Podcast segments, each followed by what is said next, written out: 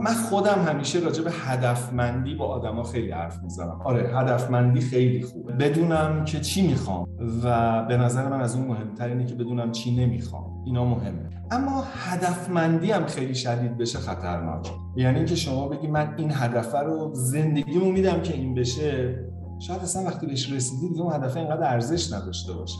برای این تو باید آماده باشی که بدونی این هدف رو چرا می‌خوای نه اینکه چی می‌خوای. من این هدف رو می‌خوام برای اینکه فلان فلان فلان. من می‌خوام شرکت داشته باشم. چرا؟ که پول در میاری که شناخته شده باشی به جامعت خیری برسونی. اینا خیلی این چراها خیلی فرق می‌کنه. و بنابراین وقتی تو چرا رو دونستی شرکت داشتن نشد میری دنبال سه تا option دیگه که اون چراییت رو اون چرایی رو برات تامین بکنه. بنابراین هدفت به چرایی وصل میشه نه به چگونگی. سلام. من میلاد اسلامیزاد هستم و شما به پادکست کارگاه گوش می‌کنید. ما توی کارگاه در مورد مشاغل مختلف حرف می‌زنیم و سعی می‌کنیم از تجربه متخصص میهمان توی مسیر شغلی چیزهایی رو یاد بگیریم. میهمان قسمت سی و دوم کارگاه آقای وفاعلی کمالیان بودند که شرکتشون قریب به 20 سال در حوزه مشاوره منابع انسانی فعالیت می‌کنه. خود آقای کمالیان هم سرگذشت شغلی مفصل و جذابی داشتن که موجب شد این اپیزود پر بشه از مثالهای واقعی و حقیقتا شنیدنی. با آقای کمالیان در مورد یکی از پرتکرارترین موضوعات حوزه کار حرفه‌ای یعنی مسیر شغلی صحبت کردیم. تو دل این گفتگو سعی کردیم این مفهوم رو بهتر بشناسیم و در مورد این گپ بزنیم که آیا واقعا مسیر شغلی قابل طراحی هست یا نه و به طور کلی چطور باید اون رو تعریف کنیم. ممنون میشم ما رو روی یوتیوب، Castbox یا هر اپلیکیشن دیگه ای که استفاده می‌کنید دنبال کنید. همینطور اگر کارگاه رو قابل شنیدن دونستید ما رو به دیگران هم معرفی و پیشنهاد کنید. سلام بر آقای وفا علی کمالیان سلام میلاد جان. روزت بخیر. خیلی ممنون که وقت دادی در خدمت. روز شما هم بخیر. خیلی ممنونم که شما وقت گذاشتید مخلصیم. ان که بتونم جواب بدم در حد وزارت من فکر کنم حدود دو سال پیش برای یک جای دیگری به اسم مجله راهرو و در مورد بازار کار ایران گپ زدیم ما با هم دیگه و یک تیتری هم براش در آوردم به اسم آینده بازار کار. بی‌نظیر است. یه اینطور چیزی از لای صحبت شما کشیدم بیرون. زمانی هم این گفتگو طرح شد. یه خورده قبل تر از کرونا. یعنی مثلا فکر کنم یه ماه قبل از کرونا بود. هنوز هم بر همین باورید یعنی هنوز هم بعد از این دو سال فکر می‌کنید اون گزاره گزاره معتبریه؟ آینده بازار کار ایران بی‌نظیره؟ راستش آره به دو دلیل. یکی اینکه یه سری فکت و فیگر دارم و یکی دیگه هم این که تو و سال من اگه از این امیدا نداشته باشی یه ذره اذیت میشی. بنابراین من سعی کردم که خوشبین باشم ولی سعی کردم خوشبینیم در حد امکان ساده لوحانه نباشه. یعنی بتونم از فرصت ها استفاده کنم. حالا نه برای خودم لزوما و در عین حال واقع بین باشم. بالانس این دوتا رو سعی کردم رعایت کنم و آره دقیقا هنوز معتقدم که این مملکت پر از فرصته و من کماکان منتظرم که اون آینده خیلی روشن خیلی روشن نه روشن بیاد نزدیکتر و نزدیکتر. آدم های مختلف ممکنه برداشت ها و خانش های مختلفی از وضع و فضای موجود داشته باشم. من نوعی به عنوان آدمی که یه جای کوچولو این بغل دارم کار می‌کنم یه, یه جور نگاه می‌کنم. مدیران منابع انسانی سازمان های بزرگ که چند صد نفره احتمالا برداشت و خانش دیگری دارن. بچه‌ای هم که مشغول به کارن. به گونه دیگری. نظر شما از دو حیث به نظر من جذاب شنیدنش. یکی اینکه خب به هر حال شما یک تجربه زیسته و حرفه‌ای دارین که از من حداقل خب خیلی بیشتره دیگه. حداقل دو سه دهه بیشتر از من شما کار کردید دوم اینکه تمرکزتون هم در این دو سه دهه مشخصا رو فضای منابع انسانی بوده. یعنی اگر که من الان مثلا دومین باره که دارم موج مهاجرت رو تجربه می‌کنم در اطرافم شما احتمالا واسه تو مثلا بار ششم و هفتم و هشتم. اما اما می‌خوام بگم که به عنوان کسی که دو سال پیش خیلی همدلتر بودم یعنی من هم یه یه بارقه هایی از امید و یک روشنی هایی رو می‌دیدم این روزها دیگه من دیگه کمتر دارم می‌بینم. فلزا خیلی دوست دارم بدونم که چرا کماکان با وجود همه اتفاقاتی که لازم به توضیح نیست چرا فکر می‌کنید کماکان آینده روشنه؟ من پیشنهاد می‌کنم که دوستان رو ریفر بدیم به جای دیگه چون من خودم بزاعتی ندارم که از خودم فکت بیارم. مثلا شما پادکست دغدغه ایران آقای دکتر فاضلی رو گوش بدید می‌بینید که دنیا کم و بیش همین مسیر ما رو اومده و زمانهایی که اونجا میشنوی زیر چل سال و گاهی صد سال نیست. برای کجا؟ یه جایی مثل سوئد. و سوئد صد سال پیش با سوئد امروز اصلا قابل قیاس نیست. یک فساد ساختار یافته ای وجود داشته. حالا ترجیح میدم که دوستان خودشون بشنون. من ممکنه روایتم دقیق نباشه.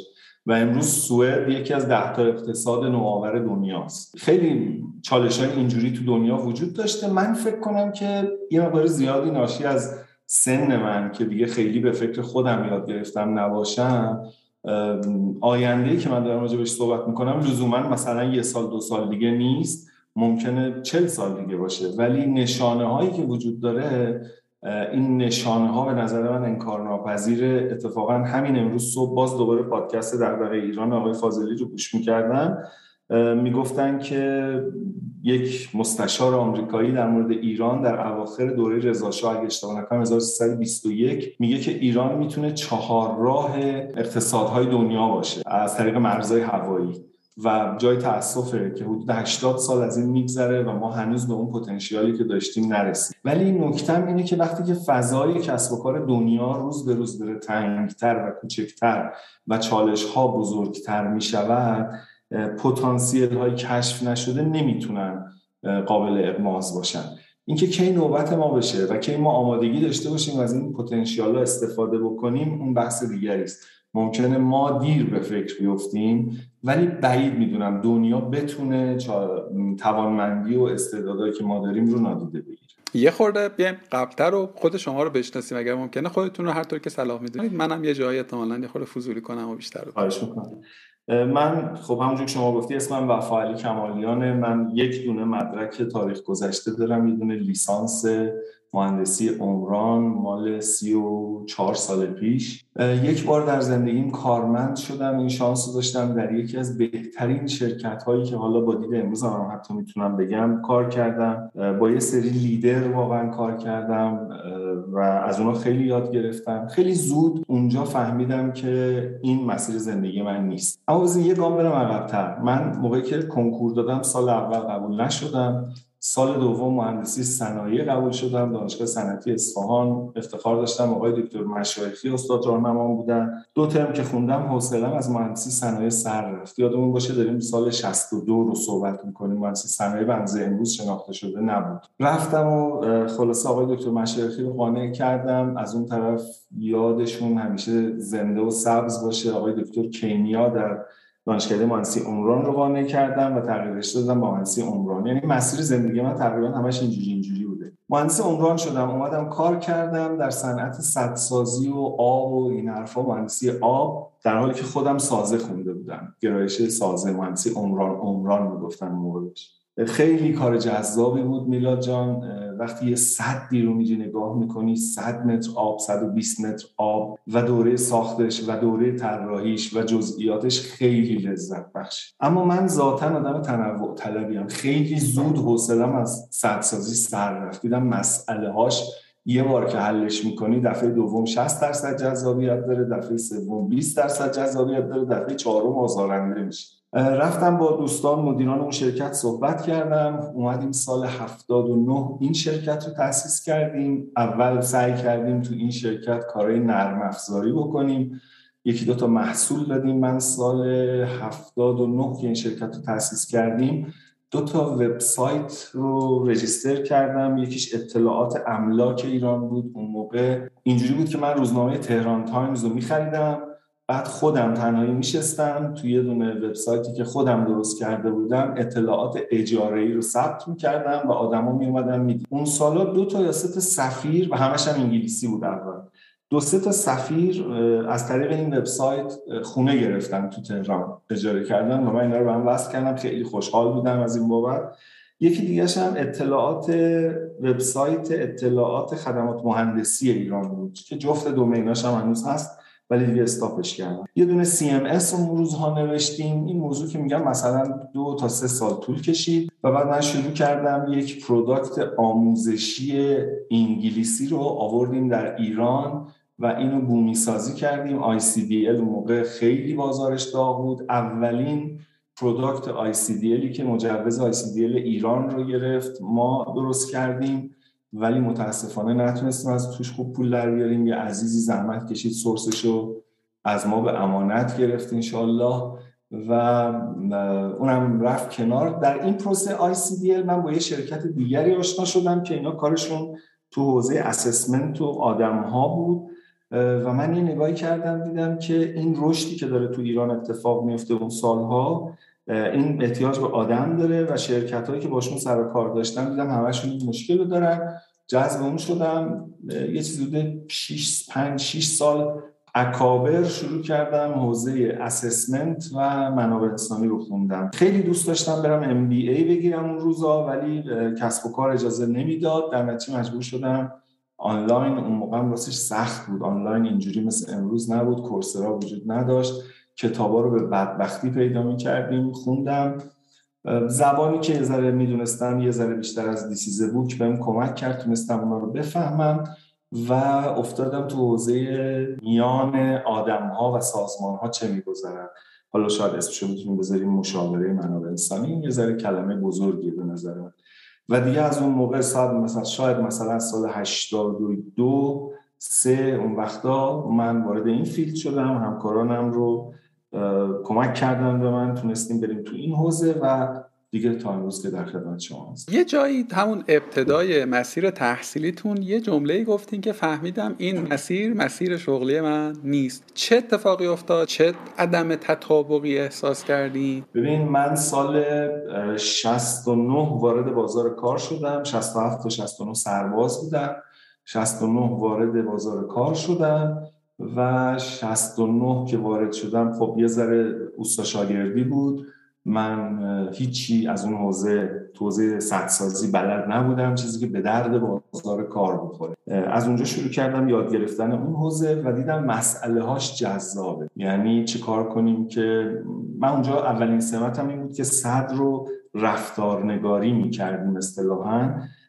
و خیلی دوستش داشتم. شما حرکات صد رو میسنجیدی بعد می‌دیدی که این صد چه وضعی داره چه خبره کجاش خرابه در نتیجه پیش بینی می‌کردی حل مسئله می‌کردی.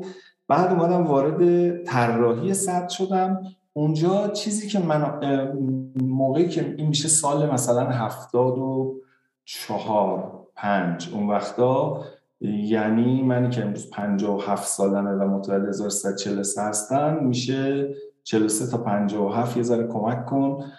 43 تا 75 میشه نزدیک 33 4 سال. و من اون موقع متأهل بودم و دو تا بچه داشتم. یه دونه بچه داشتم. پسر دوم سال 76 دنیا آمد چیزی که لابلای حرفام گفتم و می‌خواستم خودم بعدا ازش استفاده کنم شما زرنگی کردی زودتر از من گفتی علتش این بود که مسئله هایی که باهاش مواجه بودم داشت یواش یواش تکراری می‌شد. جنسش تکراری می‌شد. و من راستش رو بگم فضای بزرگتری می‌خواستم که دستامو بتونم تکون بدم. اینم نمی‌شد.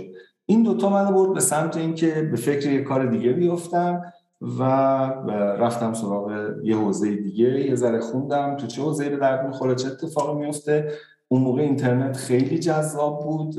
من موقعی که وارد فضای اینترنت شدم اینجوری بود که شما یه page اینترنتی رو که می‌خواستی یه آدرس ایمیلی وجود داشت. به اون آدرس رو ایمیل می‌زدی اون ایمیل اون page رو برای شما برمیگرده بعد نگاش می‌کردی لینک بعدی رو که می‌خواستی دوباره ایمیل می‌زدی دوباره بهت برمیگردوند و خلاصه اینجوری وارد شدم و خلاصه مرض این کار داشتم دیگه. کنجکاوی من اونجا به شدت داشت ارضا می‌شد. یه یه جایی هم فرمودین تنوع طلبی این کلید واژه هم رو من نوشتم. یه سری تیپ شخصیتی داری خیلی هم ترویج می‌کنن که آدم ها برن تیپ شخصیتشون رو پیدا بکنن. بعد الان یه سری سایت ها هست میگن که کدوم مشاغل متناسب با کدوم تیپ شخصیت یا امثال هم.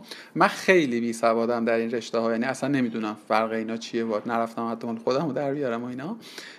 یه, یه،, یه توصیفی می‌کنید در مورد کلی می‌خوام بگم که این, این در مورد خود شما هم با اون منطقه مستاق پیدا کرد یا اینکه نه اصلا یه چیز جدایی.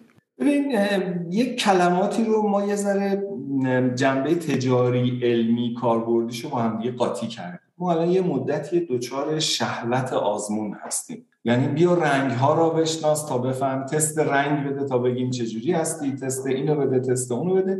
من اسم می‌ذارم شهوت آزمون. ولی می‌دونی که یکی از فیلدهایی که ما توش کار می‌کنیم نزدیک 15 سال الان کار می‌کنیم فروش همین تست هاست به سازمان ها اما من همیشه اینو میگم که تست شروع شناخت آدم هاست پایان شناخت نیست. من دوست دارم به جای تیپ شخصیتی این واژه رو به کار ببرم که نیازهای شخصیتی من چیه یا به عبارت دقیقتر نیازهای انگیزشی من چیه.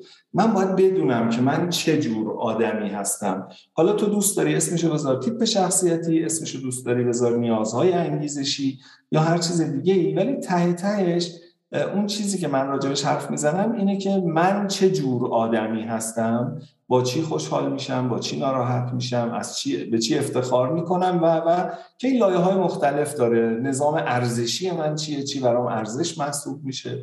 چی به من انگیزه میده؟ چی انگیزه رو خفه می‌کنه و چیزایی از این دست. مثلا من کنجکاوی خیلی خیلی کنجکاوی رو دوست دارم. یا مثلا explore کردن و حالا اینم یه جوری از همون کنجکاوی کشف کردن و خیلی دوست دارم. متفاوت کار کردن و خیلی دوست دارم. و اینا به نظر من چیزای امروز که نگاه می‌کنم می‌بینم که اینا خیلی تو تعیین مسیر من نقش داشته. صادقانه بهت بگم اون موقع اون روزایی که این مسیر فرمونو میپیچوندم شعورم به این حرفا نمی‌رسید. اون موقع می‌دیدم یه چیزی اینجا کمه اینجا هست. پس می‌رفتم به سمت این. بعد این تموم شد اینجا هست میومدن داستان پنیر جابجا کردن و اینا. هی پنیره می‌رفت منم هی دنبالش می‌رفتم و خلاصه مسیر اینجوری شد. پس من اینجوری میفهممش لطفا اگر اشتباه فهم کردم منو اصلاح کنی که در واقع این تست هایی که برای تست شخصیت در واقع وجود داره یک data ی اولیه‌ای به من میده که با تمسک بر اونها تازه شروع کنم مسیر شناختن خودم رو حالا تو مسیر شغلی یا حتی توی ابعاد شخصی تر زندگی. یه استنتاجی هم می‌خوام خودم بکنم ازش. اگر که این تیکش اشتباهه بگین. الزاما وقتی که من برم این, این تست رو بدم و گزارشش رو بگیرم من من شخص خودم صلاحیت این رو ندارم که بر اون مبنا تصمیم بگیرم. یا نمی‌تونم بر اون مبنا بگم خب چون تیپ, تیپ شخصیت من ایکس یا ایگرگه و اینجا نوشته این شغلا مثلا برات مناسبه پس من باید بین اونها یکی رو انتخاب بکنم. احتمالا این یک اسط در کنار امکانهای دیگری و البته اگر که این امکانم برام فراهم باشه با یک کمک و مشورتی بتونم اون رو تبدیل بکنم به یه ابزاری که به من کمک بکنه. درست فهمیدم؟ آره کمالش درسته. من با اون تیکه تعیین شغل یا پیشنهاد شغل بر اساس اون تست ها راستش خیلی مخالفم. ببین مثلا یک مهندس عمران رو در نظر بگیریم یه مهندس عمران میشه مجری یعنی یه ساختمون رو می‌سازه. یه مهندس عمران میشه محاسب. یه مهندس عمران میشه ناظر. یه مهندس عمران میشه مسئول امور قراردادها و همه اینا رو ما اسمش می‌ذاریم مهندس عمران. برعکسش رو بگم یک مسئول امور قراردادها داریم در یک شرکت تجاری. یه مسئول امور قراردادها داریم در یک پیمان عمرانی. یک مسئول امور قراردادها داریم در یک سازمان دولتی. اینا رو برچسب زدن چیزیه که ما دوست داریم. اصولا من دوست دارم میلاد نگاه کنم بگم خب قدت چقدر وزنت چقدر غذا چی می‌خوری کتاب چه خوندی؟ خب تو این دیگه. این برچسبی به من کمک می‌کنه دوستش دارم. ولی آدما واقعا انسان خیلی پیچیده است. ببین ما یه روز یه جامعه سی هزار نفره رو با یک آزمونی آزمون گرفتیم ازشون و ازشون پرسیدیم این چقدر شبیه شماست. متوسط عددی که گفته بودن 91 درصد. من به همشون گفتم که اگه شما حتی می‌گفت گفتید 100 درصد و اینو تو همه کارگاهایی هم که دارم برای حالا ابزارهای تیپ های شخصیت و رفتار و اینا بهشون عرض می‌کنم. میگم اگه شما بگید 100 درصد من میگم من حدود 30 درصد شما رو شناختم. چون انسان خیلی پیچیده تره. میلاد موقعی که نشسته تو اتاق خودش یک میلاده. میلاد موقعی که همین الان اومدن گوشیشو از دستش زدن. همین الان سه تا نمی‌دونم درخواستش ریجکت شده. همین الان 15 تا دوستش مهاجرت کردن. و و و این میلاد تابع خیلی پارامترهای متعددیه. من یه متوسطی از میلاد رو می‌فهمم برای چی؟ برای اینکه بتونم باش گفتگومو افیشنت تر شروع کنم. نه اینکه پرونده میلاد رو ببندم بذارم که میگه خب میلادم تموم شد حسن و حسین هم بیاد روش. مثل اون کتابخونه که پشت سر شماست آدما اینجوری حالا اینو در بیارم نه اینجوری نیست. این برداشت به نظرم خب. خطاست و خوب نیست. حالا از همین بخوام استفاده بکنم از همین نکات آخر توضیح شما و وارد بحث اصلیمون بشیم یک نیاز به شدت فراگیری رو من دارم احساس می‌کنم از جهات مختلف. چیزی که متوجه شدم اینه که مسئله انتخاب مسیر شغلی و مسئله ورود به بازار کار خیلی مسئله پردقدقه برای آدم ها خاصه آدم هایی که خب تازه می‌خوام وارد جریان شغلیشون بشن. من در مورد خودم و آدم هایی با تجربه متوسط همچون من عرض می‌کنم ماها انگار که یادمون رفته که خودمونم توی این موقعیت بودیم. یعنی در مورد شخص خودم بخوام بگم اگر دو سه چند تایی تصادف حاصل نمی‌شد یعنی من توی یه جایی قرار نمی گرفتم با یه آدمی آشنا نمی شدم یه گفتگویی رو نمیشنیدم و از همه اینا مهمتر یکی دو تا آدم درست سر راه مسیر من قرار نمی گرفتم باور بفرمایید که معلوم نبود من الان کجام. یعنی معلوم نبود من الان اصلا تو فضای آیتی باشم یا نه. و وقتی که این روایت رو به آدم های غیر میگم می‌بینم در مورد اونا هم همین مستاق داره. یعنی اون آدم ها هم این فضای بوده. و کم هم نبودن حقیقتا آدمایی که حالا توی این پیچ درسته نیفتادن. یعنی توی اون مسیر درسته نیفتادن. حالا در مورد این خیلی میشه گفتگو کرد ولی چیزی که امروز به نظر من جای بحث داره اینه که این, مق... این, این تکه این مسئله انتخاب شغل و مسیر شغلی خیلی برای یه قشر بزرگی از آدم ها چالش. توی کانتکست در واقع انتخاب شغل به طور عام که حالا چیزی که بهش میگن کریر پس و توی فارسی بیشتر به طراحی مسیر شغلی یا ترسیم مسیر شغلی ازش یاد میشه این سوال خیلی به زعم من اساسی مطرح میشه که یا دو تا سوال که آقا اساسا طراحی یا مسیر شغلی چیه؟ ما چی رو میگیم مسیر شغلی؟ و آیا واقعا قابل طراحی هست یا نه؟ یعنی یه چیزیه که من برم توی اتاق درامو ببندم شروع کنم با یه فرمولی مثلا document کنم که خب من می‌خوام این کار رو بکنم. یا نه مدل یه چیز دیگه ایه مفهومه به چیز یا چیزهای دیگری دلالت داره. سوال نپرسیدم فکر می‌کنم یک مبحثی رو باز کردم. شما بفرمایید که چگونه بهش نگاه ببین میلا من اول دوست دارم بعد اینو زودتر می‌گفتم ولی دوست دارم الان اینو بگم. من امروز در خدمت شما نیستم به عنوان یه آدمی که مثلا خیلی کارهای شغلی خوبی رو اومدم و خیلی خفن بوده و فلان نه. من به عنوان یه آدم زخم خورده تو این مسیر امروز در خدمت شما. ببین من اگر چیزایی که امروز راجبش صحبت می‌کنیم سوالهایی که امروز شما مطرح می‌کنید و مخاطبان شما از شما پرسیدن من اگر به اندازه اون مخاطبان عزیز شما بلوغ و شعور داشتم نباید در پنجاه و هفت سالگی اینجایی می بودم که امروز هستم. شاید باید در چهل و هفت سالگی اینجا می بودم. و اگر در چهل هفت سالگی اینجا می بودم شاید موفق تر می توانستم باشم. بنابراین من اینجا نیستم بگم من بلدم شما بلد نیستید من موفق بودم شما موفق نیستید. نه. می‌خوام بگم اشتباهات منو نکنید. این این جنسش اینجوریه. یعنی این راهی که من رفتم و لطفا دیگه نرید. امیدوارم دوستان اینجوری نگاه نکنن که من بلدم تو بلد نیستی. آره من هم یه تجربه پیدا کردم. یه چهار تا کتابم خوندم که صادقانه بگم تو این سن سال مجبورم سه تا بخونم تا یادم بمونه. اونم سخت ذره ولی سعی می‌کنم که ازش دور نیفتم. اگه بخوام وارد بحث اصلیمون بشیم میلاد جان من می‌خوام بگم اولین مسئله اینه که ما نگرشمون و برداشتمون از کلمه طراحی رو باید اصلاح کنیم. ما تو مهندسی وقتی از طراحی حرف می‌زنیم انتظار داریم که یه چیزی طرح بشه که خروج طراحی یعنی که خروجی رو به آنچه که در ذهن من است حد اقل فاصله رو بهش بده. این پوسترها و کاریکاتورها رو هم دیدی دیگه؟ اون چیزی که کارفرما می‌خواهد اون چیزی که مشاور فلان اینا اینا همینه. تو فاز طراحی هم اواخری که من افتخار داشتم و به قول حالا دوستان من بهش میگم اون دوره که مهندس بودم هنوز یه بحث جدی مطرح شد به اسم دیزاین از یوگو یعنی می‌گفتن که پارامترهای محیطی ممکنه عوض بشه و تو باید یه designer ی بشی که آماده داشته باشی اینو عوض کنی ولی چارچوب رو حفظ کنی. بنابراین طراحی که ما تو مسیر شغلی ازش حرف می‌زنیم این نیست که من امروز بیام بگم من 15 سال دیگه می‌خوام CTO فلان جا باشم. من می‌خوام business خودم رو داشته باشم.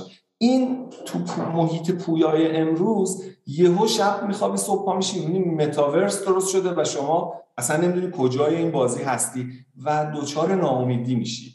بنابراین ما باید یه ذره نگاهمون رو به طراحی عوض کنیم. حالا و, و یه ذره دوست دارم بعدا راجبش صحبت کنیم که طراحی تو این دنیای جدید یعنی چی؟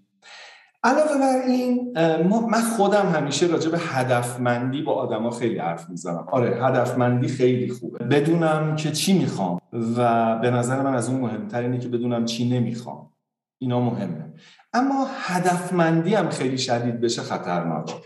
یعنی اینکه شما بگی من این هدف رو زندگیمو میدم که این بشه شاید اصلا وقتی بهش رسیدی دیگه اون هدف اینقدر ارزش نداشته باشه. برای این تو باید آماده باشی که بدونی این هدف رو چرا می‌خوای نه اینکه چی می‌خوای. من این هدف رو می‌خوام برای اینکه فلان فلان فلان. من می‌خوام شرکت داشته باشم. چرا؟ که پول در میاری که شناخته شده باشی. که به جامعت خیری برسونی اینا خیلی این چراها خیلی فرق می‌کنه. و بنابراین وقتی تو چرا رو دونستی شرکت داشتن نشد میری دنبال سه تا option دیگه که اون چراییت رو اون چرایی رو برات تامین بکنه. بنابراین هدفت به چرایی وصل میشه نه به چگونگی. اصلا سایمون سینک هم میگه دیگه میگه start with why. میگه با چرا شروع کنید. حتی پیشنهاد میده میگه چیف وای آفیسر داشته باشید. یعنی که تو سازمان داشته باشید دائم بگه چرا. آقا بریم بازار عراق. چرا؟ بریم بازار افغانستان. چرا؟ ده تا محصول جدید بیاریم. چرا؟ خب این چراها رو اگه ما براش جواب داشته باشیم بعد می‌تونیم راحتتر سویش کنیم ببینیم طیف بزرگتری از اقدامات ممکنه به چرایی من جواب بده.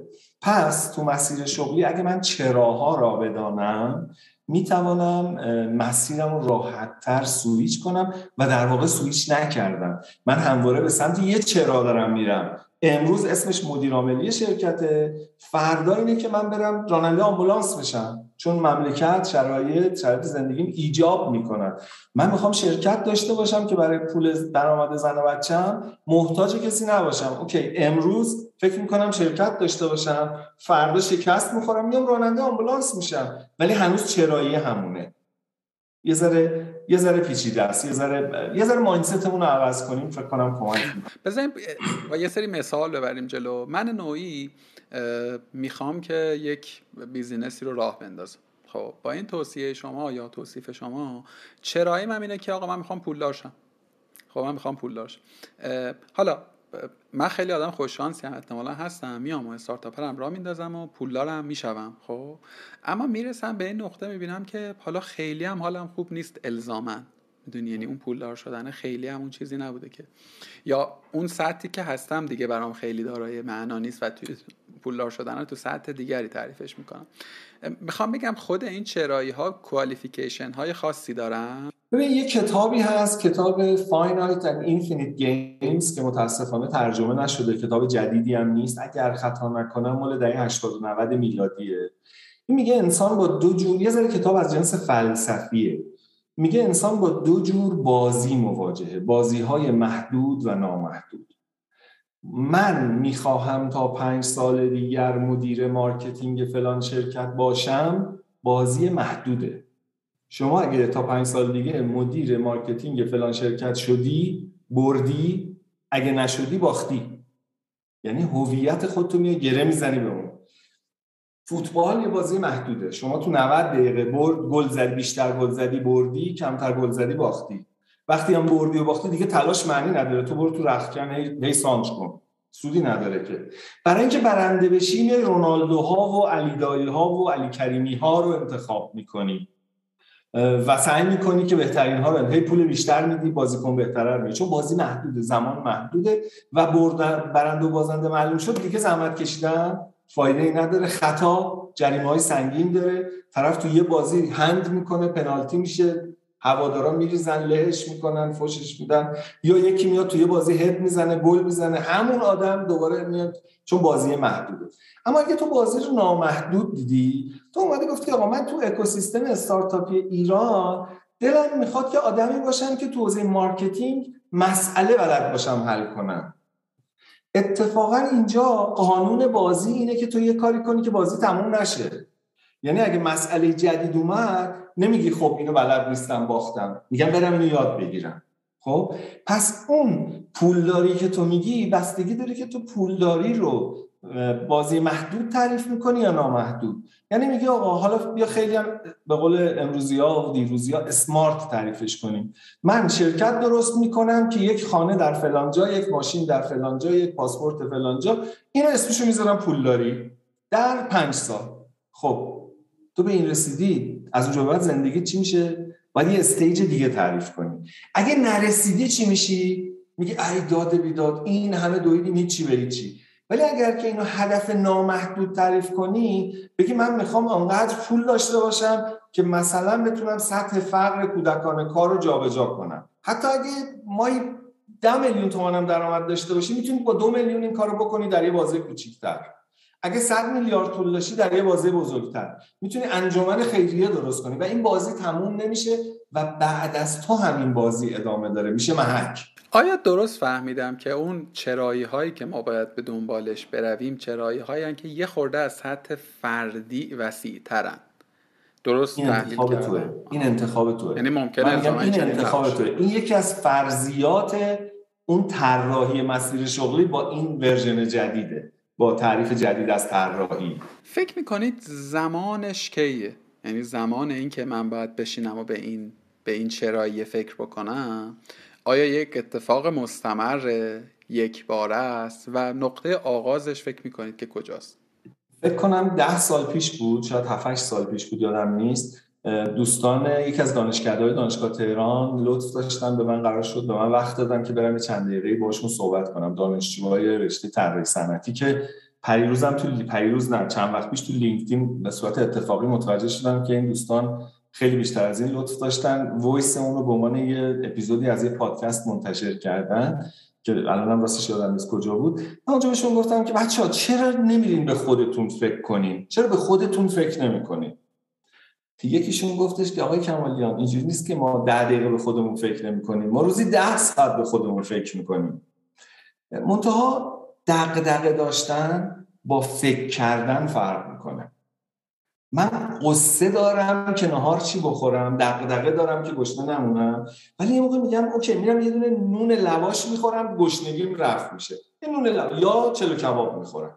این این دغدغه با اکشن فرق می‌کنه. در نتیجه سوال شما اینجوری بود که از کجا شروع کنیم؟ به نظر من از هر چی زودتر بهتر. ولی غصه نخوریم. یه کاری براش بکنیم. ای وای آینده من چی میشه؟ ای وای تو این مملکت مگه کسی اینا به کسی کمک نمی‌کنه. ضمن که بخشش درسته. بخشش درسته. خیلی آدما تو خیلی کشورهای دیگه از شما خیلی کمتر استعداد داشتن و خیلی بالاتر از شما. شرمنده. اینه داستان. یه روانشناسی گفته یکی از بدترین سوالایی که میشه پرسید اینه که چرا دنیا با من اینجوری رفتار می‌کنه؟ این سوال به من کمکی نمی‌کنه. خب دنیا اینجوری رفتار می‌کنه. حالا تو تو زمین اون بازی می‌کنی یا اون تو زمین تو بازی می‌کنه؟ گر چرخ به کام ما نگردده یا نه هرچه پیش آید خوش آیده این این مایندست است و اون می‌رسه وقت به نظام ارزشی ما. زیاد حرف زدن کوتاه کنم. به نظر من زودترین زمان ممکن باید شروع کرد به اینا فکر کرد و اکشن داشت براش. من بخوام یه جمع‌بندی کوچولی بکنم تا اینجا. نکته اول این که موقعیت یا مقطعی برای آغاز فرایند ترسیم یا تعریف مسیر شغلی نیست. هر کس هر, هر کسی در هر مقطعی که به این نیاد دسته رسید می‌تونه بهش شروع کنه به اکشن داشتن که حالا سوال بعدی اینه که اون اکشن ها چیه؟ بعد گام نخستم به جای اینکه من به این فکر کنم که خب من می‌خوام چی کار بکنم یا می‌خوام چه شغلی داشته باشم یا حتی یه خورده کلی تر چه رشته درس بخونم بیام اون نظام ارزشی خودم رو بسازم. بیام اون چراهای زندگیم رو تعریف بکنم. خیلی درست گفتین خیلی فلسفیه. خب؟ یعنی من خیلی معاصر با یک دوست نمی‌دونم نوجوان محسوب میشه یا جوان 19 ساله در مورد همین موضوع حرف زدم. و point قصه این بود که آقا انقدر ببخشید من نقل مضمون می‌کنم. انقدر حرفای قشنگ نزن. من الان 19 سالمه. الانم به اشتباه مثلا رفتم علوم طبیعی خوندم و تجربی خوندم و الان دوستش ندارم. من مثلا می‌خوام هنرمند شم آرتیست شم. و آدمت این درست میگین شما. الان اکشنی نمی‌کنه ها و داره قصه رو می‌خوره. این دل مشغولیه رو داره. و راستش رو بخواین شاید خیلی هم به هر حال تحلیل یه سری مفاهیم نیاز به یک به زعم من نیاز به یک عقبه فکری داره. می‌دونی؟ بله. شاید برای من سی و دو سه ساله فهمیدن این با اینکه شاید اصلا مطالعه هم در این حوزه من مشخصا نداشتم ولی می‌فهمم منظور شما رو از نظام های ارزشی یعنی چی؟ چون یه, یه وقتایی یه کارایی کردم که بعدش فهمیدم که آها ببین من یه ارزش های دیگه ای داشتم. فکر می‌کردم خیلی مهم نیست بعد برام مهم شد. حالا این مقدمه رو گفتم که دو تا سوالت دلش در بیارم. این نظام های ارزشی اگر مدلی برای تعریفش دارد اونا رو بشنویم و بعدم اینکه به این دوستان چه پاسخی می شود داد یا چه مدلی میشه پیشنهاد کرد. ببین من راحت می‌خوام نظام ارزشی رو اگه یه ذره اینستاگرامی تعریف کنم. نظام ارز... ارزش های شما اونجاییست که به خاطرش فرمون رو میپیچونی هر جا دیدی فرمون رو میپیچونی اون ارزشات. یه اشکالی که ما داریم اینه که 20 تا ارزش داریم. شما نمی‌تونی به 20 تا ارزش وفادار باشی. هیچ انسانی نمی‌تونه. شما باید 5 تا 6 تا 7 تا ارزش داشته باشی که نسبت به اونا وفادار و جدی باشی. یعنی چی؟ اگه شما 20 تا ارزش داشته باشی که یکیش این باشه که دروغ نمیگی به من میگن میلاد چه جور آدمیه؟ میگم خیلی آدم متین و میگن دروغ میگه. میگم نه ولی ممکنه دیگه. این یک از بیسته. چون تو یه موقعیتی قرار می‌گیری که یکی از اون 19 تا دیگه رعایت کردنش معنیش اینه که تو باید اینو دروغ بگی. یا اینکه تعدد فرمون پیچوندن ها انقدر میشه که تو دائم می‌خوری به در دیوار. ولی اگه یکی از پنج تا این باشه که دروغ نمیگی من میگم میلاد سرش بره دروغ نمیگه. پس اول باید اینو با خودمون کوتاه بیایم که آقا 5 تا 7 تا 6 تا ارزش دارم که به خاطرش فرمون رو میپیچونم. من یه همکاری داشتم ایشون فوق لیسانس روانشناسی داشت. یه روز با هم گپ می‌زدیم وان با هم صحبت می‌کردیم. گفتم تو ارزشاتو می‌شناسی گواره گفتم اولیش چیه؟ گفت پدرم خانواده. گفتم اوکی الان پدر شما به من زنگ زد گفت شما همین الان باید با فلانی ازدواج کنی می‌کنی؟ زد زیر گریه گفت نه نمی‌کنم. گفتم پس پس پدر نیست. اشکالی هم نداره. خانواده ارزش سوم من باشه. شما ارزش اولت استقلاله. مثلا استقلال رأی ممکنه باشه. یه چیزای دیگه فرمون حاضر. من نمیگم من پدرم گفت بیا با این ازدواج کن باید فرمون رو بپیچونم خونه رو رها کنم و نه. اینا یه داستان دیگه است. ولی خودمونم گول نزنیم. اسمای خوشگل براش نذاریم. بشناسیم اون ارزش ها رو و حالا خانواده و اینا رو یه ذره بذاریم کنار. این اسمش ممکنه یه چیز دیگه باشه حساسیت داره فلان. ولی مثلا بین پولدار بودن و مشهور بودن بین مؤثر بودن چند نفر آدم وقتی گیر می‌کنن به من زنگ می‌زنن میگن بیا کمکمون کن. تو چیزی به عقلت می‌رسه. تو هم یه سر این میز رو بگیر ورداریم ببریم. لازم نیست راکت ساینس باشه. من اینو دوست دارم یا نه؟ وقتی که زنگ می‌زنم میگم برو بابا چی حوصله داره. در نتیجه این نظام ارزشی رو باید فرمون پیچوندن رو من بیشتر از همه چی دوست دارم. منم اون دوستان اتفاقا میلا... چیزی می‌خوای اگه بگی بگو. هر جایی شما صلاح نه نه نه در مورد نظام ارزشی دو تا سوال دارم. یکی اینکه آیا منبع یا کتابی هست که بتونیم پیشنهاد بکنیم آدم‌ها بخوننش و کمکشون کنه که این نظام های ارزشیش رو تعریف کنن و دو اینکه آیا ارزش هایی وجود داره که بشه به عنوان پیشنهاد تر کرد بگیم که ارزش بهتر یا بدتری اصلا میشه یه اینطور صفتی داد؟ من حالا تو بحث ارزش های سازمانی اگه بخوام بگم ارزش های فردی واقعیت اینه که من توی کتاب حداقل خلاصه ندیدم. باید خوند. خیلی باید مثلا 5 6 تا کتاب خوند تا شما برسی به اون چیزی که ارزش چیه واقعا. خودشناسی ما رو به ارزش میرسونه. ولی تو ارزش های سازمانی یه ویدیوی آقای لنچیونی داره که اونجا توضیح میده میگه من تو هر سازمانی میرم میگم ارزشاتون چیه؟ میگه صداقت. میگه صداقت ارزش سازمانی نیست. صداقت قانون بازیه. تو اگه صادق نباشی اصلا تو محیط کسب و کار دووم نمیاری. بنابراین ما گاهی وقتا قوانین بازی رو حالا تو لول فردی احترام به پدر و مادر رو قدردانی از زحمات اونها رو میگیم این ارزش های منه. آقا تو اگه اینجوری نباشه اصلا یه کسی تو انسان تلقی نمی‌کنه. این ارزشامون یه ذره باید روش بیشتر مطالعه کنیم. نه کتاب مشخصی الان نه حداقل تو ذهنم نیست که بخوام بگم. یکی کتابه بود یکی چی بود؟ یکی همین که آیا می شود انواعی از ارزش ها رو تعریف کرد یا نه؟ مثلا بگیم این ارزش ها مثلا ارزش های متعالی تری ارزش های یا نه؟ خیلی این کلکیه که ما می‌خوایم 20 تا ارزش رو تبدیل کنیم به 4 تا. پنج تا. کتگورایزشون می‌کنیم میگیم اینو اینو اینو این مثلا فلان. نه. ما ته تش باید ببینیم خدا وکیلی اصلا می‌تونیم به 20 تا ارزش متحد باشیم. یه ذره به این فکر کنیم. 20 تا ارزشمون رو بنویسیم. ببین آقا من 100 درصد مواقع می‌تونم به اینا متحد باشم نمی‌تونم وقتی نمی‌تونم این که ببین حالا یه نکته اینجا پیش میاد. این که من میگم این آیتم جز کور ولیو من نیست ارزش های اصلی من نیست معنیش نیست که من به اون متحد نیستم.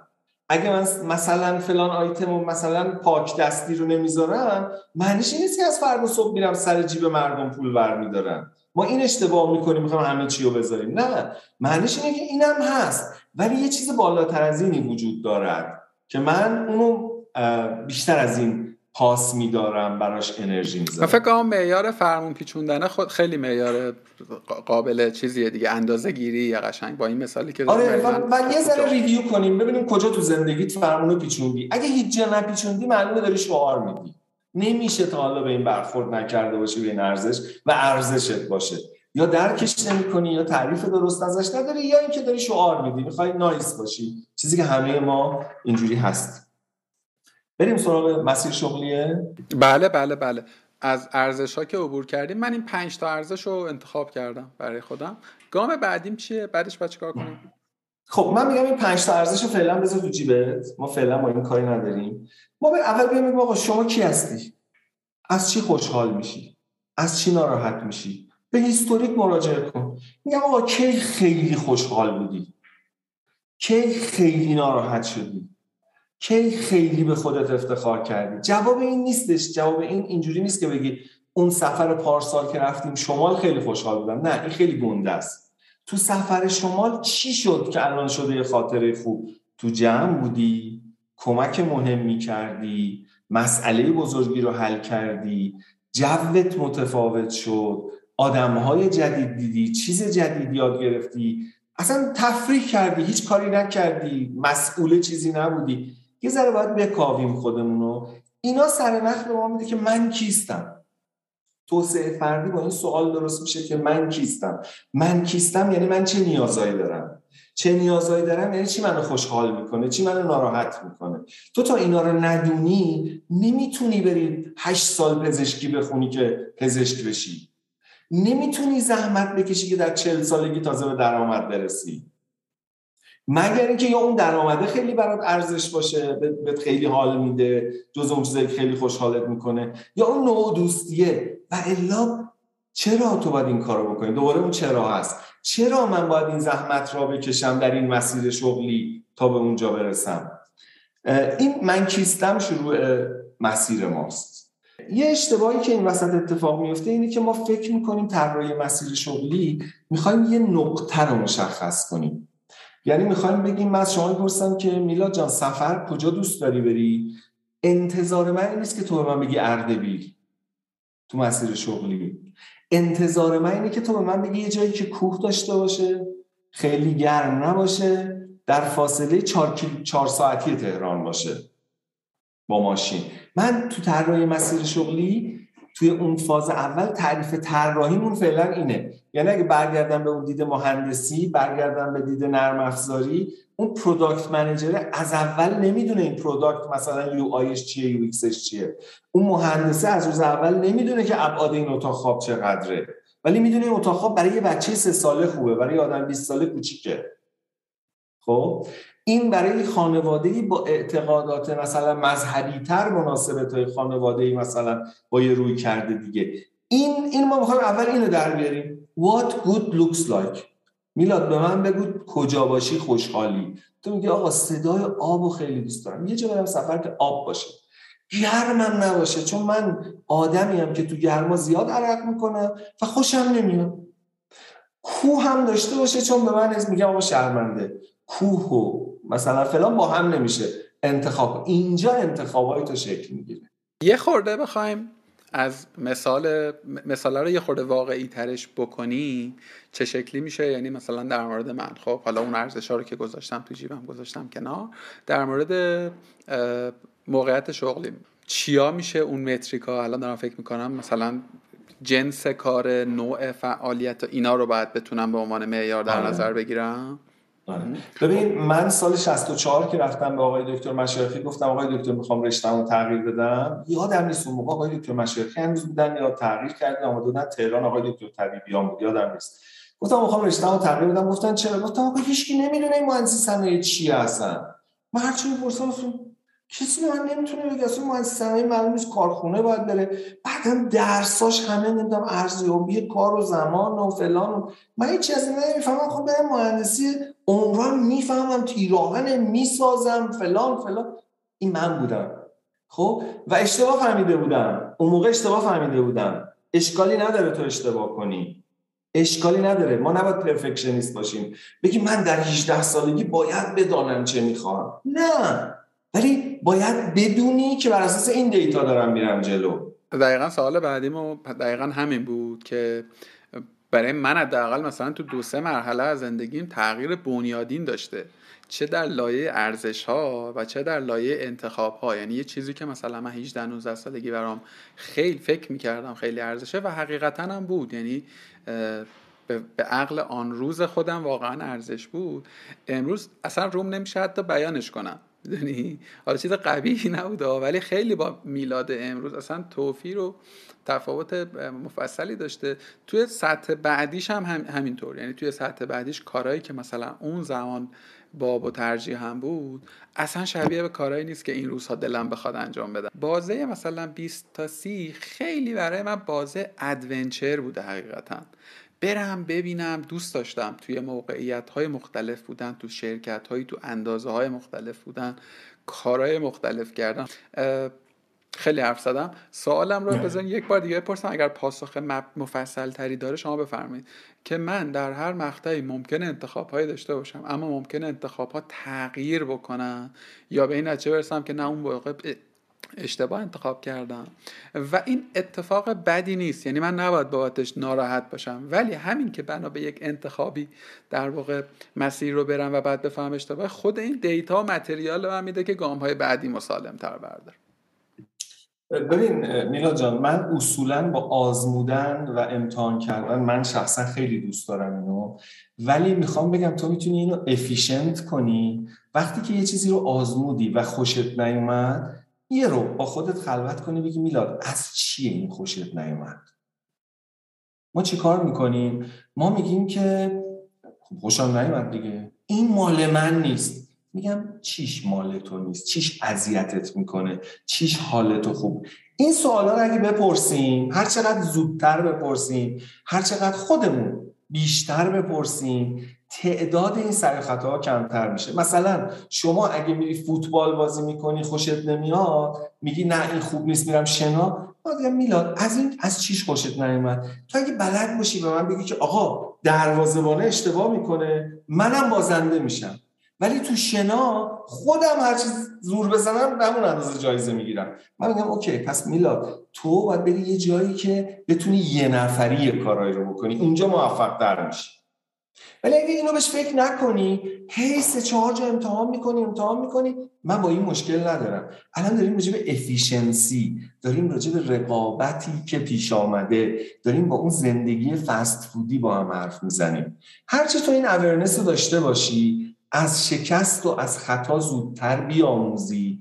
گشودگی یا اوپننس داشته باشی که اینا رو بهش فکر کنی خودتو اصلاح کنی آزمونای جدید تو یا برای خودت زمان بذاری. بگی میلاد تو شیش ماه وقت داری تا ببینی که چی کار می‌خوای بکنی اصلا. برو آخر این شیش ماه تعهدت به تو اینه. نیم ساعت با خودت بشین این شیش ماه خلاصه کن. بعد شیش ماه دیگه. بعد شیش ماه دیگه. این که میلاد چرا سر به هوایی نه اینو نداریم. من اصلا کسی حق ندارم چه حرف بزنم تو تا 50 سالگی می‌تونی explore کنی. پس در واقع این, این, این, این مدلی که داریم با هم دیگه در موردش حرف می‌زنیم کمک رسانه به اینکه مؤثرتر من این مسیر رو برم جلو. قرار نیست من بگه حتما مسیر حتما دیگه درسته و تو تهش میشی مثلا بیل گیتس. نه قراره به تو کمک بکنه که یه خورده خ...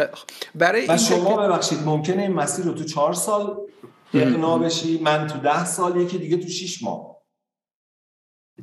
و آیا درست فهمیدم که خیلی مسیر متکی به فرده؟ یعنی من خودم هم که باید اینو به یک پروژه شخصی lifelong تعریف کنم و مدامم حواسم بهش باشه بر مبنای اون ارزش ها و ویژگی هایی که دارم. حالا ویژگی ها ممکنه در شرایطی تغییر بکنه ولی ارزش ها دیرتر تکون می‌خورن دیرتر به نظرم. برای تکه خودشناسی و فهم این بخشی منبع سورس یا مدلی وجود داره اساسا که بشه آدم از روی اون الگو حرکت بکنن. ببین الگو و مدل و اینا زیاد وجود داره. من خودم شخصا ساده ترینش رو بیشتر از همه دوست دارم. همون سه تا سوالی که گفتم. چه وقتایی خیلی خوشحالم چه وقتایی خیلی غمگینم چه وقتایی به خودم خیلی افتخار می‌کنم. و سوالایی از این قبیل و اینا رو بنویسم بعد مخرج مشترک های اینا رو در بیارم. آقا من وقتایی خوشحالم که تو جمعم. من همه مواردی که خوشحالم تو جمعم. یا همه وقتی که خوشحالم وقتی که خودمم. و همه وقتی که خوشحالم اینه که یه اچیومنت تشویقم کردن. نمی‌دونم آرزومو برآورده کردم و چیزای شبیه این. بعد از ارزش ها و ویژگی های فردی گام بعدی طراحی مسیر شغلی چیه؟ ببین ویژگی های فردی رو که در آوردیم به اینجا رسیدیم که من اون نقطه نهاییم کجا می‌خوام باشه دیگه؟ یعنی مختصاتش رو نه مشخصاتش رو در آوردم. کوه باشه خنک باشه آب داشته باشه چهار ساعتی باشه فلان. خب از اینجا به بعد اگه انتظار داشته باشم که چشم ببندم و خیلی هم عرق بریزم خیلی هم زحمت بکشم چهار سال دیگه اونجا باشم باختم. از اینجا به بعد من باید آرزوهامو بشناسم. آقا من یه آرزو دارم که business خودم رو داشته باشه من آرزو دارم جای آقای فلانی باشم. شبیه اون باشم. خب این یه آرزوه. من باید لیست بزرگی از آرزوها داشته باشم. من توی وبلاگم نوشتم. شاید 100 تا آرزو باید داشته باشم. اگه 100 تا ندارم غلطه. اما بین این آرزوها یه سرش کوچیکه تعدادش بزرگه من در کنار اینکه می‌خوام مدیر عامل شرکت 2000 نفره باشم می‌تونم یه آرزو داشته باشم که برم سه روز تو لاهیجان تو یه کلبه زندگی کنم. می‌تونم پیاده از میدون راهن برم تجریش. اینا هیچ اشکالی نداره. اینا آرزوه. خب؟ حالا وقتی این آرزوها رو تعریف کردم اتفاقا آرزوهایی که سهلتر قابل دستیابیان به من انرژی میدن که آرزوهای بزرگتر را با انرژی بیشتری سراغش برم. مبنایی هم برای تعریف آرزو که وجود نداره. یعنی من ممکنه دقیقا این مثالایی که شما زدید من همیشه تو مخمه که مثلا یه دوری راهن مثلا ترجیح برم. این یک رویاست دیگه. واقعا هم رویاست. که مثلا حالا همزمان ممکنه که من رویای اورست رفتنم داشته باشم خب؟ و یه مبنایی بیام اینو سورتش کنم. اونایی که کوچولوتر آفرین. نشد. نشد. تو از تعریف آرزو رسیدید به انتخاب آرزو. آها خب. اینا با فرق داره. اول لیست ستایی تو بنویس بعد نگاش کن. ببین من اگه بخوام از راه هم پیاده برم تجریش هزینهش چیه؟ یه نصف روز وقته. ولی اگه بخوام برم اورست یه پلن سه ماه هست و یه هزینه گنده. حالا برس به این که کدوم یکی از آرزوات حاضری بهش نرسی که احتمال رسیدن به آرزوهای دیگر بیشتر باشه. بیشتر بالاتر بره. فلزا اینجا باید احتمالا آرزوها یا رویاهایی که مقابل مسیر رسیدن به اهم... اونایی که با اهمیت بیشتری رو حذف کنم درست فهمیدم؟ آرزوهایی که هزینهش بیشتره رو میاری ته لیست و تو میلاد اسلامیزاد تصمیم می‌گیری که از لیست آرزوهات کدوم حاضری بذاری کنار که به برمیه برسی. پس دوچار سرخوردگی نمیشه که ای داد و بیداد من فلان. نه. اینو گذاشتم کنار که به این برسم. و حتما باید آرزوهای سخت و آسون داشته باشی و آرزوهای متفرق داشته باشی. یعنی همش مسیر شغلی نیست. آقا من آرزو دارم ستار بزنم. آرزو دارم سفر برم. اینا لزوما آرزوهای شما. من دوست دارم مدیر فلان شرکت باشم ولی مدیری که ده تا فیلم دیده یه ساز می‌زنه پنج تا کتاب خونده. نمی‌خوام انسان تک بعدی باشم. چرا؟ چون اگه انسان تک بعدی بودم زندگی من شانس اینو داره که بشه بازی محدود. اگه مدیر عامل نشدی دیگه زندگی پوچ شد دیگه. تو باختی. برو برو گاراژ. تموم. برو خانه سالمندان در واقع یه جورایی من باید یه پکیجی درست بکنم که حالا اگر به هر علتی دوتاش نشد سه تا جای دیگه داشته باشم که بهش چنگ بزنم خودم رو نگه دارم از تک و تان اندازم از تک و اندازم به معنی اینکه بتونم زنده بمونم که به هدفهای بزرگترم فکر کنم. من وقتی با خودم خلوت می‌کنم یه, سا... یه ستار می‌زنم یه گوشه فلان رو می‌زنم آرامشی پیدا می‌کنم که می‌تونم ریچارج بشم دوباره برم جلو. ولی انسان یه بودی باشم شکست خوردم دیگه فقط باید بشینم بزنم تو سرم این اینو من خیلی تجربه کردم حقیقتا. من خیلی افتضاح ساز می‌زنم خیلی بد. یعنی واقعیتش اینه که خودم یه وقتایی از شنیدنش یعنی recover می‌کنم ولی این تغییر mood ه و اینکه از اون کمک می‌گیری و یه جای دیگه در واقع دوباره انرژی رو جمع می‌کنی اینا خیلی به نظرم حالا برگردیم به همون concept اولیمون. اینا این پنج تا 6 تا جنبه اون چیزایی که باز تو اون خودآگاهی تو بهت کمک می‌کنه. یعنی من می‌دانم که با ساز زدن ولو بدآهنگ انرژیم شارژ میشه. من می‌دانم که با نوشتن دو تا صفحه متن شارژ میشم. بنابراین باز به خداگاهی من کمک می‌کنه. من تا اینجا فهمیدم که ما سه تا دونه لیست باید درست بکنیم. لیست ارزش ها لیست ویژگی های فردی. حالا اگه بشه اسمش گذاشت و سوم لیست آرزوها. هر سه تاشون هم داینامیکن. یعنی هیچ کدوم اینجوری نیست که قاب کنیم بزنیم رو دیوار. اولیه رو شاید بشه کرد ولی دوتای دومی dynamic. خب ما الان این سه تا لیست رو داریم. کار بعدی که باید بکنیم چیه؟ ببین این هدفمندی شخصی ماست که بخشی از اینا برمیگرده به شغلم من یه ذره می‌خوام برگردم روی محور شغل صحبت کنم. مدل های مختلف داریم مثلا sweet spot میگن شغل شما جاییست که خوب بلدی خوب پول میدن از انجام دادنش لذت می‌بری. یا مدل ikigai مثلا. میگن چهار تا دایره است محل تلاقی اونو پادکست Radical Candor رو اگه گوش بدین خانم کیم اسکات همون کتاب صراحت تمام یه پادکست خوب داره. به اون آقای co-founder ش که اسمش هم متاسفانه یادم نیست میگه تو همیشه تو مسیر شغلی تو اون sweet spot بودی. میگه ببخشید عذر می‌خوام. میگه من غلط کردم. من اون موقعی می‌خواستم مدیر عامل شرکت باشم داشتم توی کافه ظرف میشستم. این کجای اون sweet spot بود؟ نه به آرزوام وصل بود نه نمی‌دونم به درسم وصل بود. ولی من مجبور بودم برای اینکه زنده بمونم به یه دانشجویی تو آمریکا مجبور بودم برم توی کافه رستوران ظرف بشورم. به خودم هم فوش می‌دادم که مردشور تو ببرن چه زندگی تو داری. ولی اونجا یه چیزی یاد گرفتم و می‌دونستم که من می‌خوام دارم این کار می‌کنم که برگردم رو مسیر. یعنی آدما 5 6 10 15 درصد زندگیشون تو اون سویت اسپاتن. من از درون آقای ایکس خبر ندارم که الان اون تو sweet spot خودش هست یا نه. داره فکر می‌کنه بابا من که با کمتر از این زندگی میگذشت این همه مسئولیت برای چی؟ اینو نمی‌دونم. در نتیجه یادمون باشه که زندگی ایدئال نیست. یعنی کار گل همیشه حجمش از کار گل بیشتره. زندگی اصلا قرار نیست مسیر آرومی باشه. من جمله که جا خوندم حالا متاسفانه ریفرنسشو ندارم یادم نیست اینه که اگه یه روز دیدیم ماشین کم تکون می‌خوره بدون جاده رو اشتباه اومدی این زمینه تکون می‌خوره بیچاره می‌کنه آدمو.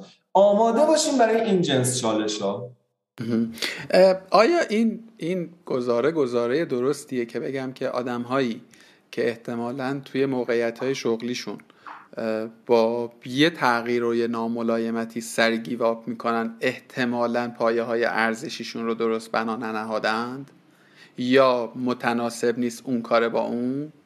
راستش نه. این اینقدر نمیشه حکم کلی داد. ولی من می‌خوام بگم که شاید اینا مهارت های لازم برای رسیدن به اینو هنوز نتونستن تشخیص بدن. من تو اون دوره‌ای که گفتی دوست دارم خیلی این ور اون ور برم و explore کنم و ببینم و فلان من میگم حالا وظیفه تو اینه که برای رفتن به یکی این که برای رفتن به سفر آماده بشی یعنی سری مهارت عمومی یاد بگیری و یکی دیگه آماده سفر به اون مختصاتی که می‌خوای بری بشی. یعنی من میگم که آقای اسلامی زاده عزیز شما هر جا می‌خوای بری تعامل با آدم ها رو باید یاد بگیری. این که ما خانوادمون اینجوریه من پول ندارم کلاس برم ما هممون بد اخلاقیم نمی‌دونم ما اصولا ژنی داد می‌زنیم. من شرمنده من اینا رو قبول ندارم. من میگم چیزی که تو باید توی این کوله پشتی برای این سفر آماده کنی دو جنس داره. یکی ویژه اون نقطه‌ای که اون مختصاتی که می‌خوای بری یکی آماده سفر شدن. این سفر مسیر شغلیه یه چیزایی میطلبه که مثلا یکیش تاباوری یا رزیلینسه. این یاد گرفتنیه. و باور این که میلاد اسلامی زاد وفای کمالیان این مهارت ها آموختنی است. حالا برای میلاد اسلامی زاد دو روز طول می‌کشه برای وفا کمالیان دو سال طول می‌کشه. حالا وفا کمالیان تو یه چیز دیگه دو روز طول می‌کشه میلاد اسلامی زاد دو روز دو سال طول می‌کشه. پس من منم شما شما. این که بابا من که ای کاش که منم مثل میلاد باهوش بودم این به من کمکی نمی‌کنه. بسیار همالی گام بعدی اینه که برای اون سفره آماده شیم با عرق ریختن هدفمند با یادگیری مهارت های عمومی و باور به یادگیری باور به ضرورت یادگیری. یه دوره تو کورسرا هست که من اینو فکر کنم خودم شاید چهار نفر رفتم. پیشنهاد می‌کنم همه برم ببینن. حالا دوستان به من میگن فیلتر و فلان انشالله که می‌تونن یه جوری استفاده کنن. Learn how to learn. خانم باربارا اوکلی این, این درس و سال هاست که داره و این خیلی خوبه. یعنی ما یادگیری باید بخشی از زندگیمون باشه. من اینو با خودم باید توی اون 17 18 19 سالگی ها و اینجا قرار نیست بری مسیر شغلی یاد بگیری. میلاد جان اینجا برو قرمه سبزی پختن یاد بگیر. برو نقاشی ساختمون یاد بگیر. برو صافکاری یاد بگیر. یاد بگیر. یاد گرفتن رو قراره یاد بگیری. هم یه کتابی تو همین حوزه داره. بعدش چی؟ بعدش من اینجا می‌خوام پرانتز کوچولو باز کنم. ما یه چیز دیگه هم باید یاد بگیریم و اون نایادگیریه. یعنی یادگیریامون رو آندو کنیم. اینو باید اینم باید یاد بگیریم. یعنی چی؟ یعنی کتاب دوباره فکر کنه آدم گرند میگه آقا یادگیری یعنی تردید به آنچه که تو مطمئن نمیدونیش. برو تردید کن دوباره ببین چی میگه. و اگه دیگه اشتباه می‌کنی اینو آندو کن. خودش میاد میگه آقا من تو کتاب نوآفرینی اینو گفته بودم. الان پشیمونم. این درستشه. من نخوندم کتاب رو. خیلی تعریف شنیدم. خیلی هم کار سختیه خودش. یعنی هر چقدر چیزی که من یادش گرفتم چیزی باشه که یه وقتایی خب اون میشه اصلا هویت من دیگه می‌دونی؟ مثلا من پی بله. آر رو یه جوری یاد گرفتم و کلی هم اصلا روش مانو دادم. ببینید اینجوریه اینجوریه بعد یه جایی هم می‌رسم به این که نه الزاما این شکلی هم نیست. حالا اینکه بیام اول خودم بپذیرم بیانش بکنم. خیلی جسارت عجیب غریب می‌خواد و این آندو کردن یادگیری راست اینا هزینه است که تو باید بدی دیگه. اگه می‌خوای مسیر می‌خوای به اون نقطه به اون مشخصات مختصات برسی اینا هزینه است که تو مسیر باید بدی من به عنوان یه آدمی که توی مسیر خیلی موفق نبودم این هزینه ها رو با نزول شوره به شوره باش و اینا دادم. خیلی زیاد هزینه دادم. آقا من خیلی منتظرم ببینم که آیا جایی شما در این مسیره ابزاری به من نوکارجو پیشنهاد می‌کنید که به اینکه خب حالا با توجه به اینایی که جمع کردی اینجا تو خودت می‌تونی تصمیم بگیری که بری مهندسی صنایع بخونی یا بری مهندسی شیمی بخونی. بری برنامه نویس چی یا بری عکاس چی؟ می‌رسیم به اینجا یا خیلی منتظر نمونم نه ببین اصولا نسخه نداره که من بگم حالا برو اینجوری اینا رو جمع کن اینجوری کن. مشخصا خب واسه هر کدوم. می‌خوام بگم که آدم ها کجا خودشون یعنی کجا اگر که سر این دو راهی یا سه راهی یا چند راهیه با این متریال می‌تونه با تیب خاطر گزینه هاش رو کم کنه. با تیب خاطر حذف کنه و ببین اولیش اینه که تو باید یاد بگیری که باز نگه داشتن گزینه های زیاد هزینه داره. یعنی تو نمی‌تونی تا چل سالگی هشت تا گزینه داشته باشی که بالاخره مهندس عمران بشی یا مهندس صنایع بشی یا فلان. من باشم از اینجا به بعد وقتی یه سری ابزارها رو تارگت کردم میگم من اینو می‌خوام یاد بگیرم اینجوری می‌خوام بکنم این این این پول پشتی به اندازه کافی پر شد و یاد گرفتم که هر 200 متر دو کیلومتر بشینم کوله پشتی رو بذارم زمین اضافه رو بریزم بیرون یه چیز دیگه بهش اضافه کنم. اون موقع میام مشورت می‌گیرم نه با کوله پشتی خالی. امروز من حق ندارم بیام بگم آقای اسلامی زاد ببخشید من شغل مناسب من چیه؟ من ازش می‌پرسم تو چه جور آدمی هستی؟ میگه من فعالم پر انرژی ام اصولا فلان میگم از کجا می‌دونی فعالی؟ میگه خب من همیشه میدوام فلان هنوز خودشو نمی‌شناسه. بعد میاد میگه آقای اسلامی زاد تو من من چیکاره بشم؟ شما که مهندس صنایعی آقای علی نعمتی شهاب شما که فلان آقای حسونیان شما که بازاریابی شما من میگی من بیام بازاریابی؟ آقا تو باید اینو به این نتیجه برسی. بنابراین مشورت رو با سلوشن و جواب گرفتن جدا کنیم من اون موقعی که رفتم رشتم و از مهندسی صنایع تغییر دادم نمی‌دانستم که در بستگان نزد نسبتا نزدیک ما دو تا مهندس صنایع فارغ التحصیل 11 سال قبل از من وجود داشت. و من نرفتم بپرسم من چیکار می‌کردم؟ من تلاشگری رو تنها تلاشگری رو معادل رسیدن به جای خوب می‌دونستم. من از 13 سالگی کار کردم. با اینکه واقعا نیاز مالی هم برای کار کردن نداشتیم. پینه هاش هنوز ردش هست. من بافتنی بافتم. با خیلی از خانوما حاضرم مسابقه بدم بافتنی ببافیم بافتنی میبافتم و میفروختم. من از این تنابای جای گلدون میبافتم و میفروختم. و بهش افتخار و اونجا چیزایی یاد گرفتم. این چیزی بود که خانواده به من داد که آقا کار خوبه. فروختن یعنی این خودت برو اینجا بفروش دیگه منو ول کن. اینا تو کوله پشتی اومد دیگه. ولی واقعا نقطه وجود نداره که من به شما بگم که میلاد به نظر من تو برو این کارو بکن. این وجود نداره. من می‌تونم تو explore کردن option ات بهت کمک کنم. وقتی که تو به من data بدی به من بگی تو چه جور آدمی هستی از چی لذت می‌بری از چی اذیت میشی چقدر open ی چقدر گشودگی داری به یادگیری چیزهای جدید. به از دادنی که به قول خودت تو PR برای خودت ساختی. و و و و. اینا رو به من بگی من وقت بهت میگم. میگم آقا شما برای چه کاری می‌خوری؟ یه مثال خیلی حرف ولی این مثال بگم. یه کارگاهی داشتم راجع به مسیر زندگی. اون موقعی بود که دلار یکی از این دفعاتی بود که دلار سه برابر شده بود. همه هم نرم افزار خیلی موضوع مثلا شاید 12 سال پیشه. همه دوستانم صنعت نرم افزار بودن. تا ما اگه رفته بودیم دلار خرید و فروش کرده بودیم الان وضع اون بهتر بود. گفتم تو حاضر بودی دلار به دست بدوی تو خیابون پست پاسمانم دنباله؟ 80 درصدشون گفتن نه. گفتم خب تو این هزینه رو کردی که دلار فروش نباشی امروز تو پرستیژ داری. میگی من مهندس نرم. یعنی خداگاهیه با اون توهم نمی‌دونم اسمش چیه. اینا با هم نباید میکس بشه. تو هزینه چی حاضری بدی؟ شاید یه جورای فوما هم بشه گفت دیگه. یعنی اینکه یه یه جوی غالب حاکم و غالب میشه آدما توی اون مسیر قرار می‌گیرن. نمی‌دونم وقت درستی هست برای جنبندی یا نه ولی من اینجوری فهمیدم. برای خودم اینگونه از صحبت شما جنبندی ساختم که یک فرمولی وجود نداره. بگیم آقا این مسیر رو برو یک دو سه چهار پنج. یه سری ابزار هست که خود آدم هم باز باید تامینش کنی یعنی باز یه چارتی وجود نداره که تو بگی.